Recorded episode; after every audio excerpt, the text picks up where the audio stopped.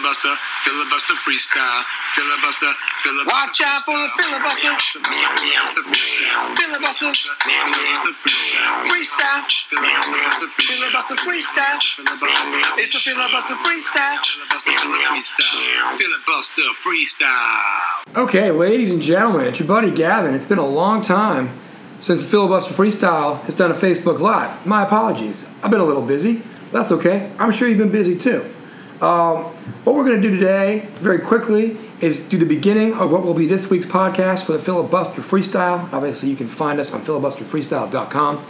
And um, we're going to just put the first part of that podcast right here on Facebook Live for all you to say hello to us as we say hello to you. And uh, one of the things I want to mention off the bat is speaking of folks who uh, would like to say hello to us, and I would like to say hello back. Places listening, very, very eclectic group of places listening this week. The nation of Uganda on the great continent of Africa, the Ukraine, Poland, and then Brunei or Brunei, Darussalam, which is a little uh, tiny country which is on the island of Borneo, and the island of Borneo is shared between this country, Brunei, and then uh, Malaysia, and I believe parts Indonesia. So one of the more far-flung places listening, and if you look at uh, that country, which happens to be kind of in the South Pacific Ocean, if you will, and then you look at Poland, and you look at the Ukraine, and then you look at Uganda, not even counting America, you're all over the place in a very good way. So we appreciate you listening. Unofficial sponsor of the week this week, Meat and Potatoes, the restaurant in downtown Pittsburgh. I'm just going to say it. One of the best meals I've ever had in my life. Friday night there with some of my buddies. We were in Pittsburgh for a work thing. It was fantastic. Meat and potatoes, big time. We're fans. Uh, there's a place at the District Hotel, I believe called the Whale. It was very good. The brunch was very good. Two issues. Uh, on a Saturday morning, they didn't have any ham for the eggs Benedict, and they didn't have any Bloody Mary mix, but it was brunch. Just seems like two things you want to make sure you have.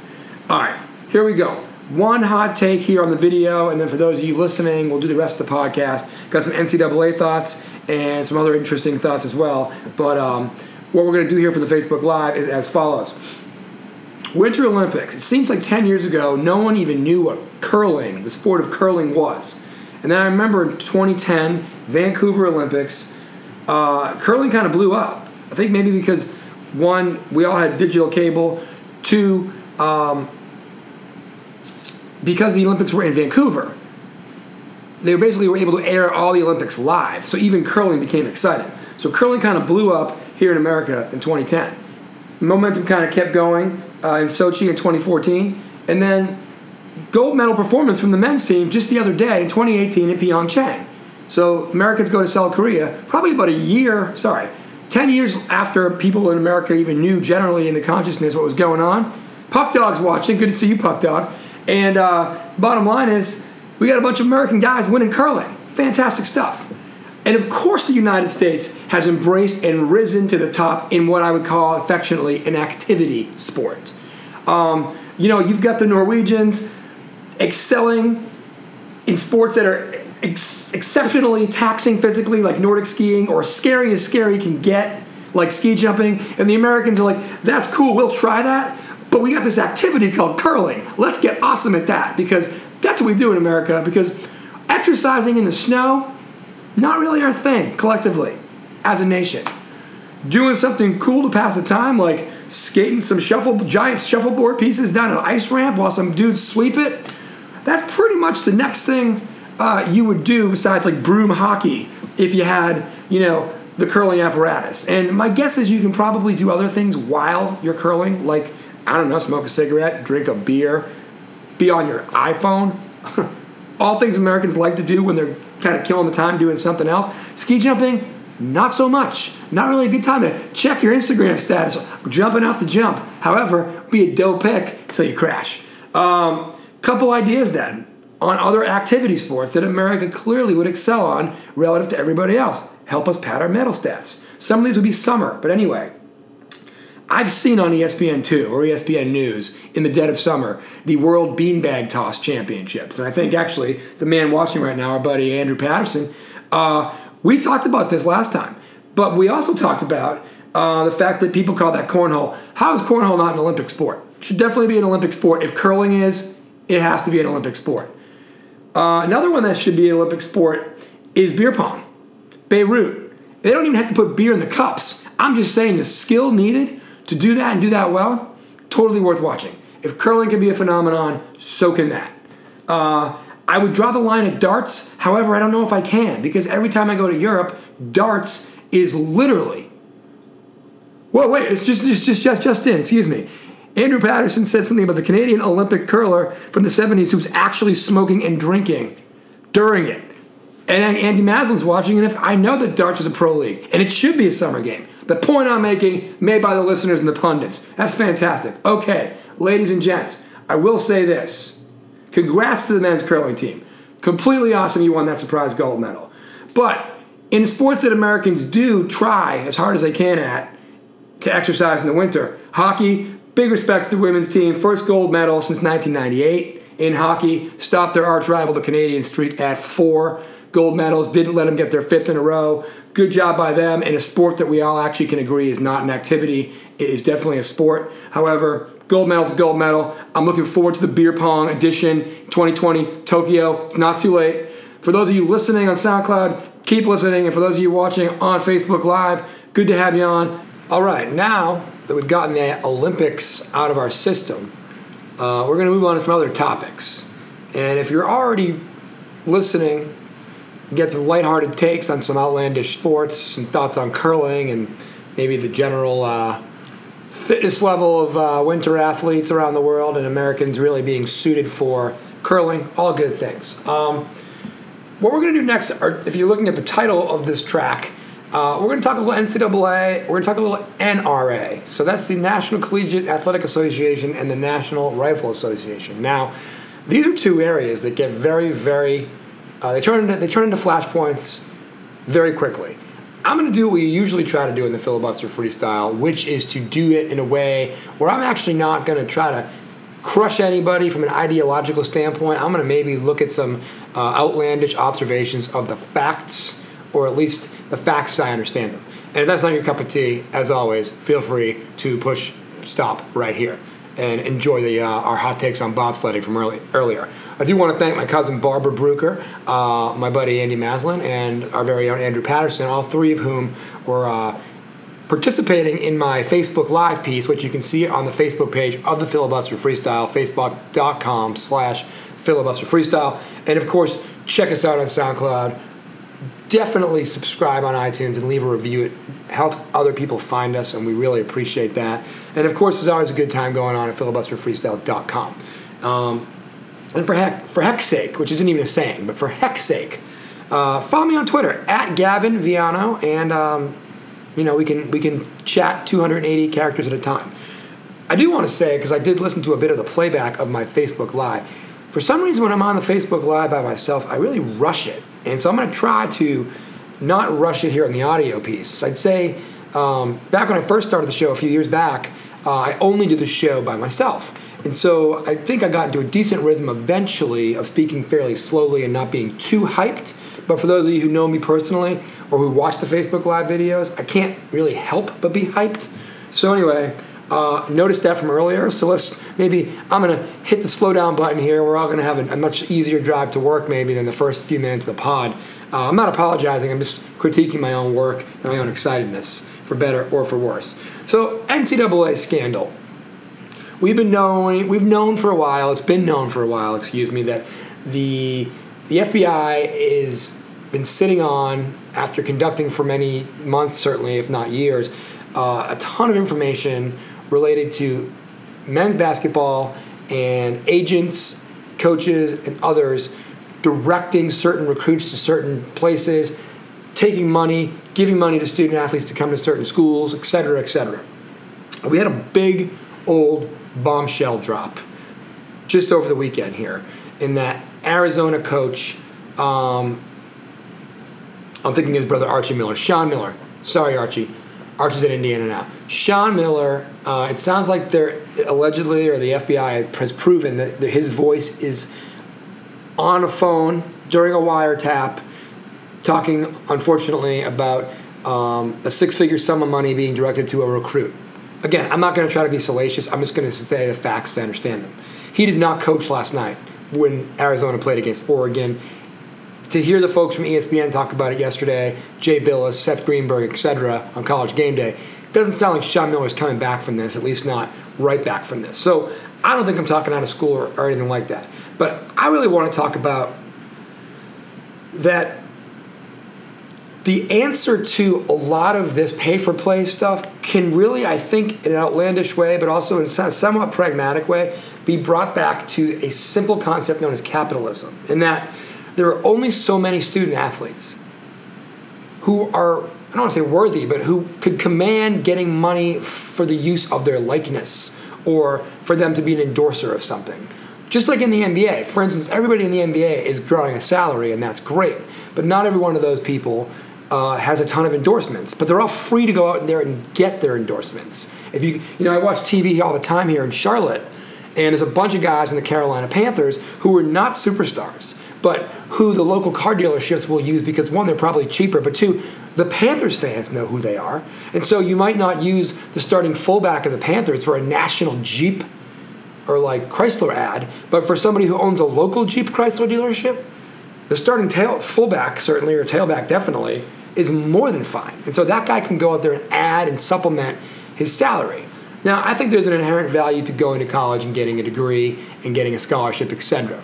Um, but there are definitely many, many players who probably can go out there in the open market if they were allowed to and have third parties give them money to endorse, to do things, to show up at parties, to promote parties, to sign autographs, whatever it is. I'm not saying we need to do this or don't need to do this. I'm just saying that there's a market for local celebrities, if you will, to make a little extra money doing things on the side. And so instead of not letting these people use their likeness at all, even though they're in, in almost every case over 18 and in the public eye, not letting them attempt to utilize their own likeness, like, likeness for their livelihood, it seems like a really pragmatic measure we could remove and then get a lot of this dirty money out of the game, out of the system, and away from these kids. So I got a few thoughts I've written down. That was all a vamp. Uh, and I just want to kind of take you through it. So, again, and there's always those commercials. The NCAA has 400,000 student athletes, and most of us are going pro in something else. This is true, including most of the guys who play basketball. Most of them, some of them might play in Europe. Most of them aren't going to play in the NBA for sure. And even if they do, they're going to have a fleeting career because it's hard to be a professional athlete for a long time. So, the guys who have that platform, I don't see why we can't let them use their likeness. This is an opportunity to get the dirty money away from them. It's an opportunity to let them endorse for local businesses in the university's area, which only strengthens the community's feel for the university, for the establishments, for the players, and for each other.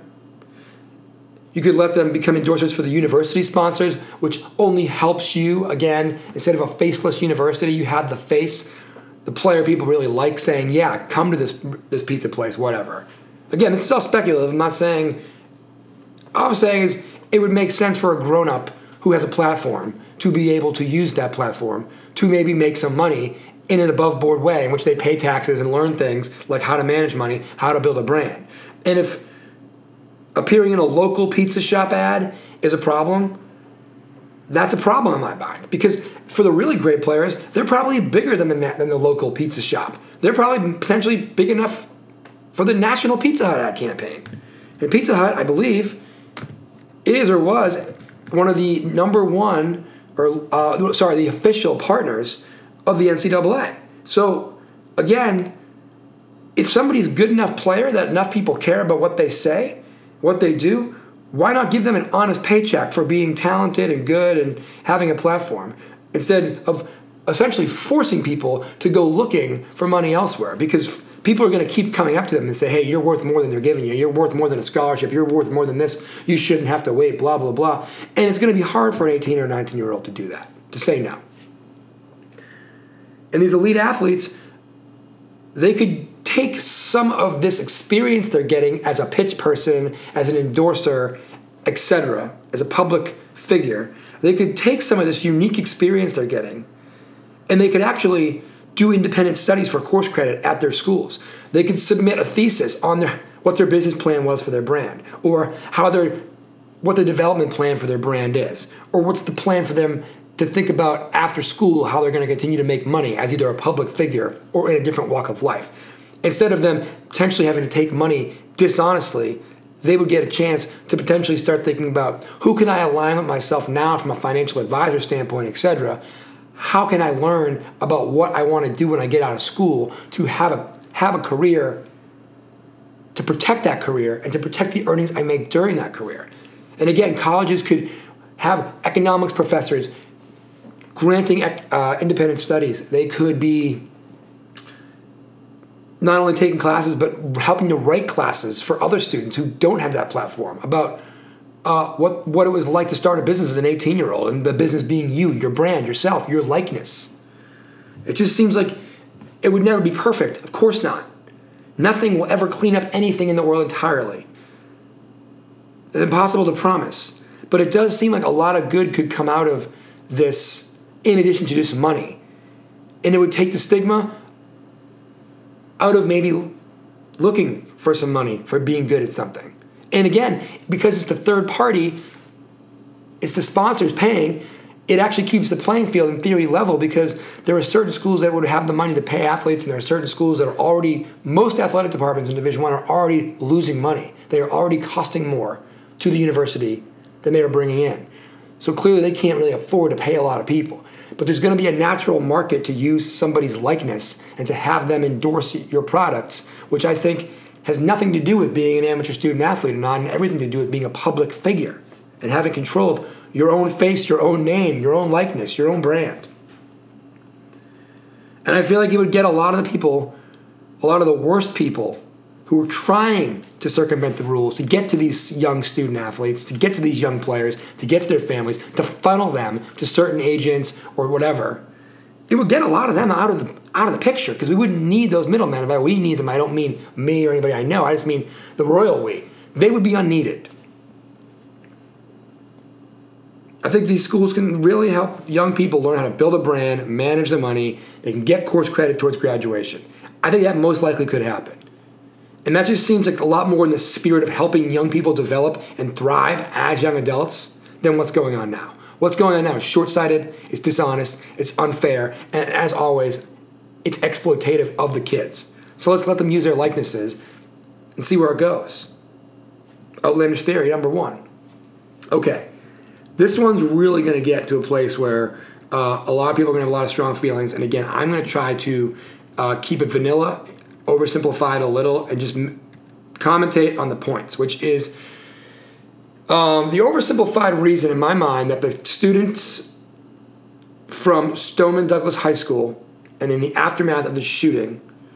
The, I think there's a couple, a lot of reasons why this is this time it seems to be a little different for the NRA's typical response to what happens at the end of a school shooting. And again, typically there's a school shooting, way too typically, in fact, because they're tragic and they're senseless and they're unneeded, and it needs to stop, in my opinion. I can't see anybody saying the opposite of that. We can't have people at school being in danger, period. But, but typically over the last 10, 20, 80, whatever years, when a lobbying group, a strong lobbying group, it just doesn't have to be about the NRA for right, right this second, wants to uh, curtail the momentum against them, they just they hunker down, they go right to their playbook, they put money, they get their talking heads talking, they get their politicians that they give money to talking, and they basically try to ride out the storm so that nothing changes. Uh, and this time it seems to be different. The Stoneman Douglas High School kids seem to be having a different impact a profound impact on the aftermath of this unfortunate shooting. And I think number one, the students have been really smart about instead of fighting back against a faceless organization called the NRA, which you know that that has not worked yet, they're going after the elected officials who are on record as having accepted the NRA's money. And this has forced politicians into a very difficult position for them. I think it's a good position to be able to put people into because that's how you enact change. But someone like Marco Rubio, he's a human, he's a face, he's someone we all know. He has to answer. He has to try to get reelected. So, and what we learned during the campaign of 2016 is that Marco Rubio is lacking in charisma, especially in a debate setting or a town hall type forum. He just does. I mean, it's one of the reasons he didn't win the Republican nomination. Other people, including the current president, just had a better it factor, whether you like them or not, on TV than Marco Rubio does. He just kind of lacks that charisma. And on the other hand, Emma Gonzalez, who has been one of the most prominently uh, covered students to come out of Stoneman Douglas High School, on the other hand, in comparison to Marco Rubio, is incredibly charismatic and articulate. Not that he Marco is not necessarily articulate, but I don't believe he's especially charismatic. And equally as important, she's armed with the truth. Emma Gonzalez and her very impressive classmates are handling this aftermath very different than po- folks in the past who have been survivors of mass shootings. For whatever reason, this group of students has been incredibly vocal. They have not sat on the sidelines, and they aren't letting the third party players on both sides of the issue be the ones who are debating in their typical ideological back and forth. These students have instead said, We are the survivors of this terrible tragedy. We were there. This isn't a political thing. We are real people. We were there. We were fortunate enough to survive. People we know and cared about and loved were not fortunate enough. And you're not going to be able to change that narrative because we are not a third party talking head. We were in it. We are first person narrative. You cannot change the narrative. We were there. And the credibility is amazing. So I think that, that those are the incredibly oversimplified reasons that this time it seems to be different. Because you've got a bunch of young people who are committed, they're in front of it, and they're taking charge of the narrative, which, by the way, not only is their right, but they should. I think the key difference is they're not letting somebody else who wants to end gun violence or make things more restrictive. They're not letting somebody else, some so called expert, do it for them to fight against the people who don't want to change anything. They're doing it themselves. That's my, I mean, it's not really how to take. I just think that's the difference. That's why it's making a difference, and we'll see where it ends up. Again, filibuster freestyle, tough to tackle an, uh, tough to tackle a subject like that when you, I clearly have my own feelings. Um, but I think we can all agree our schools should be safe.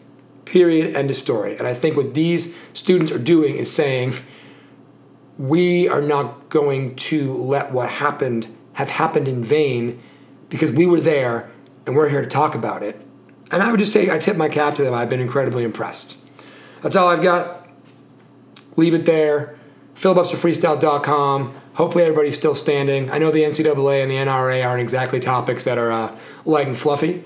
Um, and um, that's just the way it goes sometimes. Anyway, speaking of light and fluffy, churning gears, I think one of the next freestyles we will do will involve um, some rock, more Rock and Roll Hall of Fame things. And the Rock and Roll Hall of Fame induction concert will be coming out this spring. For those of you who know, we covered it extensively, the nomination process back in the winter, uh, the fall of 2017, the early winter of 2018. So look on the horizon for that. And check out my boy Roscoe P on the Filibuster Freestyle um, Facebook page. He's got a 60 second, 60 second cover. They're really fun, and you know I'm going to try to do one of those with him at some point soon. Again, thanks for listening. Talk to you soon.